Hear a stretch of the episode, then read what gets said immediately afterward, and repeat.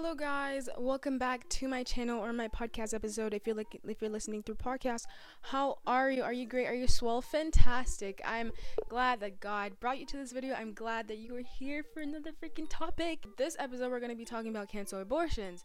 So now this is part of a three-part series that I'm making where I will be discussing topics such as cancel porn, cancel abortions, and take back the rainbow. A lot to discuss there, a lot to unpack. And if you don't know what those three things are, basically a while ago, a couple months ago, actually maybe weeks, there was like an uproar where a bunch of TikTokers had like a profile picture that was like cancel porn, cancel abortions, and take back the rainbow. And I'm here to discuss those three things because I find that very interesting. And at the end of the series, actually, I will talk about my overall opinions about this and if this is the correct way to take about these really deep layered subjects. But for this episode, we will be talking about cancel porn. So I understand that is a pretty loaded topic and it has many layers, so I will be as sensitive and as kind as I possibly can, but I will be also biblically accurate because I am a Christian channel and I will be honest. Like, I'm going to be really honest. I'm also here to start a dialogue, to start a conversation. If you are here to hate or to just be mean and to not really like watch this video and to just comment something really rude or mean, please exit out right now because I don't like the other day I literally just received my first hate comment, and let me tell you, not a fun ride, not a fun. If you don't like any of my opinions, if you have anything you want to say back, please comment down below. I would be glad to listen and to read and to reply and to just talk about this topic. So when I think of abortions in the church, I don't always think the greatest things. I think a lot of shame, I think a lot of condemnation, and I think a lot of hate. I can't help but think about like those street preachers that preach about how you're gonna go to hell for like literally breathing. And I also can't help but think about those people in front of abortion clinics with like posters, like, you're gonna go to hell for aborting like a freaking baby. Like, bro, that's definitely not the way to do it. That's definitely not a way to take it. My first ever encounter with like abortions was actually in the 7th grade. Me and my class, we went to the Parliament. I live in Ottawa, by the way, if you don't know. But we went to the Parliament and there was like a poster, a pretty big poster that had like a dead freaking fetus. I don't know how they allowed that. That's not okay. I couldn't even comprehend what that was because I was like, what is even that? I was just so confused. But I just remember the teachers trying to hide it and try to cover it because duh, we were still children. And I, upon seeing that, I kind of clicked it in my head and I kind of came to the conclusion that this was not a good thing. Just to set the record straight, I am pro-life. I will go deep into that later, but I used to be a huge pro-choice advocate, and I like knew all the arguments and I was ready to argue with anyone who wasn't pro-life, but upon giving my life to Christ and building a strong relationship with him and letting him renew my mind and letting him rebrand the definitions of good and evil that I had in my head and that the world pretty much inbred me since I was born, he kind of shine light on the darkness of this world and the evils of this world, and this is kind of where I am now with this topic. So yeah, please be kind and let's just actually get into it. So in the church, abortion is considered murder. There's no easy way for me to segue into that. There's no way for me to sugarcoat that. That's just what it is. Fetus is alive. That fetus has a heartbeat. The fetus actually has a heartbeat between 5.5 to 6 weeks. You can usually detect a heartbeat. So when we think of killing, I'm thinking of the heart stops. So when that heart stops, when you kill it, that is murder. That's the definition of murder. And I know a lot of people won't agree with that because also a lot of people just don't agree that a fetus is even an alive thing. So what if you get an abortion before that? Well, it's still considered a murder. Now let me get into it. So Jeremiah 1 says, "Before I formed you in the womb, I knew you before you were born. I set you apart." Before we were born, God knew us. Before we were in the womb, God knew us. He thought of us. Before we were even conceived, we were so important to God. And he values that being, that he values that human being, that alive being, although it may not be fully developed. He knew of it before it was conceived. So it's just, for God, human life is so important to him. It even says in Psalm 139:13, "For you created my inmost being. You knit me together in my mother's womb." That's so beautiful. Life is so important for God. He knitted us. I can't say the word knitted. He knitted us in the womb. Beautifully. It's obviously a metaphor. When you knit something, it takes a long time, right? And it's precious. You know, you do it with care and with passion.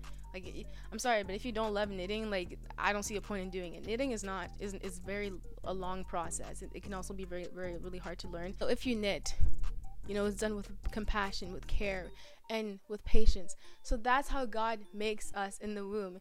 He makes us with compassion, with love, with care. He made us, every single bit of us, unique and different. So when you are ending that life, you're ending what God created. And that hurts him. That hurts his heart a lot, because we are so valuable to him. And I know that the enemy knows that. The enemy knows that, and that's why he's coming for unborn lives.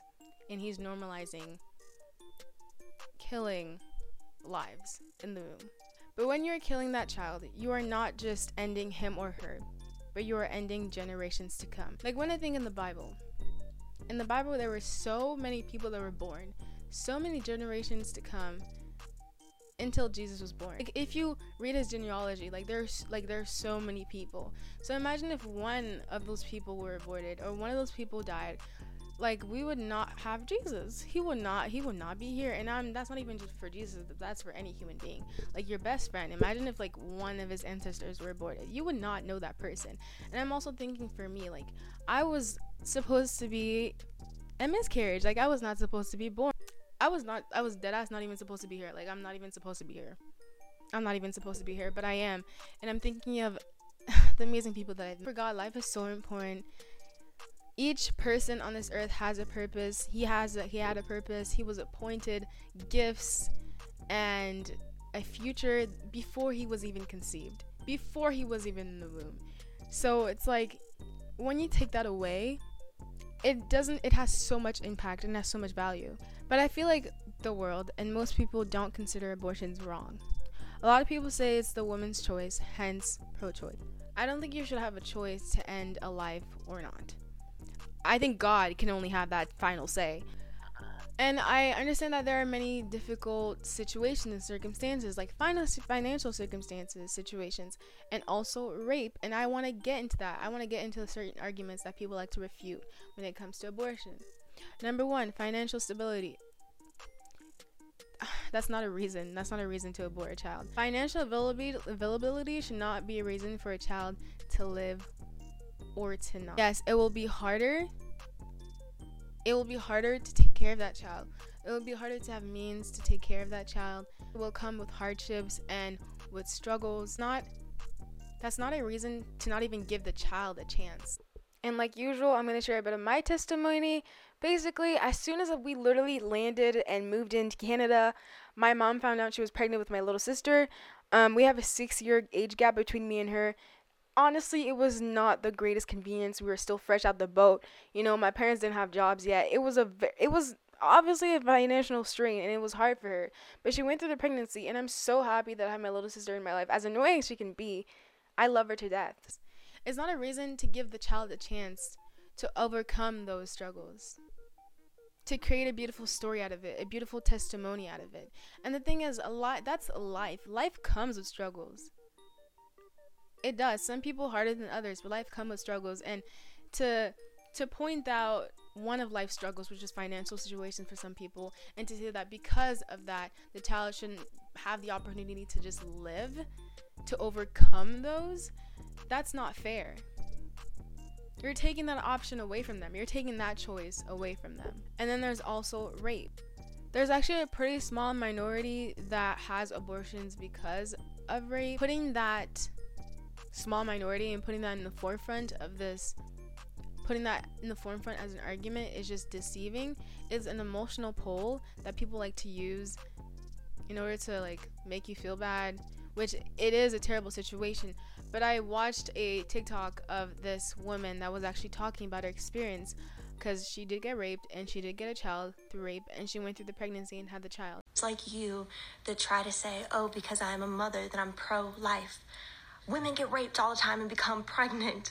Women like me. Hi, Eliza. When I was 15, I got pregnant after years of abuse. And do you know what I'm sick of? I'm really sick of being used as a pro-choice talking point to bludgeon pro-life people with instead of coming up with an actual argument. Because, well, what if a woman gets raped is not an argument. It has nothing to do with whether human life in the womb has an objective value and it should be legally protected. It is an emotional ploy to stop the conversation and make pro-life people look callous towards rape survivors, which makes them flustered and makes them stop talking. And you know that. Side note, there is no such thing as non-consensual birth because there's no such thing as consensual birth. Birth is just that baby leaving your body when you are pregnant. That is a natural biological process that is going to happen no matter what. That baby has to leave your body somehow, right? It's going to happen through miscarriage, abortion, living birth. Most importantly, my child, I loved her. She had the right to life just like any other child conceived in rape. They're not less human just because of the way they were conceived. And I would really appreciate you come up with a better argument than just women get raped. And I would especially prefer you stop pretending like using me to bludgeon people is any kind of compassion for me. And she actually said many things that I agree with. How the child was conceived does not give it the right to live or not. You can't put the blame on the child for the rapist's actions. Like, yeah, the rapist should go to jail and should rot, but that has nothing to do with the child. It's not the child's fault, and the child should have the right to live. The child should have an opportunity to be born and to turn his story into a beautiful. I understand that women get pregnant under many harsh and hard circumstances and situations. But once that child is conceived, and a lot of people say that it's it's the woman's body, it's the woman's choice, but when that child is conceived, it's no longer about you, but it's about that baby. It's about that baby, bruh. It's not about you anymore. It's about that child and the opportunities that it has, whether it be small or large. And I feel one thing that I just feel about the whole pro-choice thing is that it's very selfish, and it's very me-centered, and it's very much out of convenience. Like, and also as a Christian, I believe that God will turn everything into good. So whatever circumstances that child is born into, however that child is conceived, God will make that part of his testimony turn into good, and he will help him overcome all of that. Like I said, God has built a purpose in every single one of us. He has designed us to do greater and amazing things, whether for you that may be small, for me that may be big, I don't know, but God has destined you, every single one of us, that unborn, before that child was even conceived, he planted in him something special, meant to be set apart. And for us to eliminate that is wrong.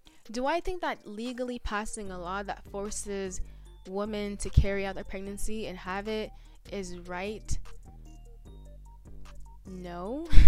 Making abortions illegal will not create less abortions. I understand that people have already been doing abortions even before clinics did it, with with hangers and stuff like that, even killing themselves throughout the process. And that's why before, when I was pro-choice, I was such an advocate. That's one thing that I was such an advocate for. Like, okay, I don't agree with the concept of abortion, but at least having it safe. I'd rather one person die than two people. As crazy as that sounds, like I probably just went against all of what I just said in this video, but that's one thing I'm still debating on, and I still don't have a clear take on that, if I'm going to be honest. Because although I'm pro-life, most definitely am, my reasons are not just because they're not just made out of thin air. My reasons are based on God, on the Bible, on scripture, and what he loves, which he loves us. He loves humans. He loves children. He wants to see us be born. He's made us a purpose, and us stopping that is wrong. That's also where my take on this opinion is stemmed on. And I also understand, like I said, having children is hard, bruh. Having children is hard. It's not easy at all. And I understand why abortion might seem very accessible. I'm saying this because it's not always accessible and convenient, quote unquote, for some people, when their situations are really hard, or when they're young and they don't want to get kicked out of their house, or if they're religious. Like, my parents, I really don't think, if I were to get pregnant before I was married, I don't think my parents would, trip. I really don't think so. But for some people, their parents will, and they will kick them out the house, so they have no choice to get an abortion. Or, let's say you were raped, and that child will be, a constant reminder of that situation, of that trauma. I understand that these are hard things to go through, and I empathize with people that have had abortions before, because it's not easy, and that's why I think it's so wrong for people in front of abortion clinics to say that you're going to go to hell and X, Y, and Z, because the process is so hard.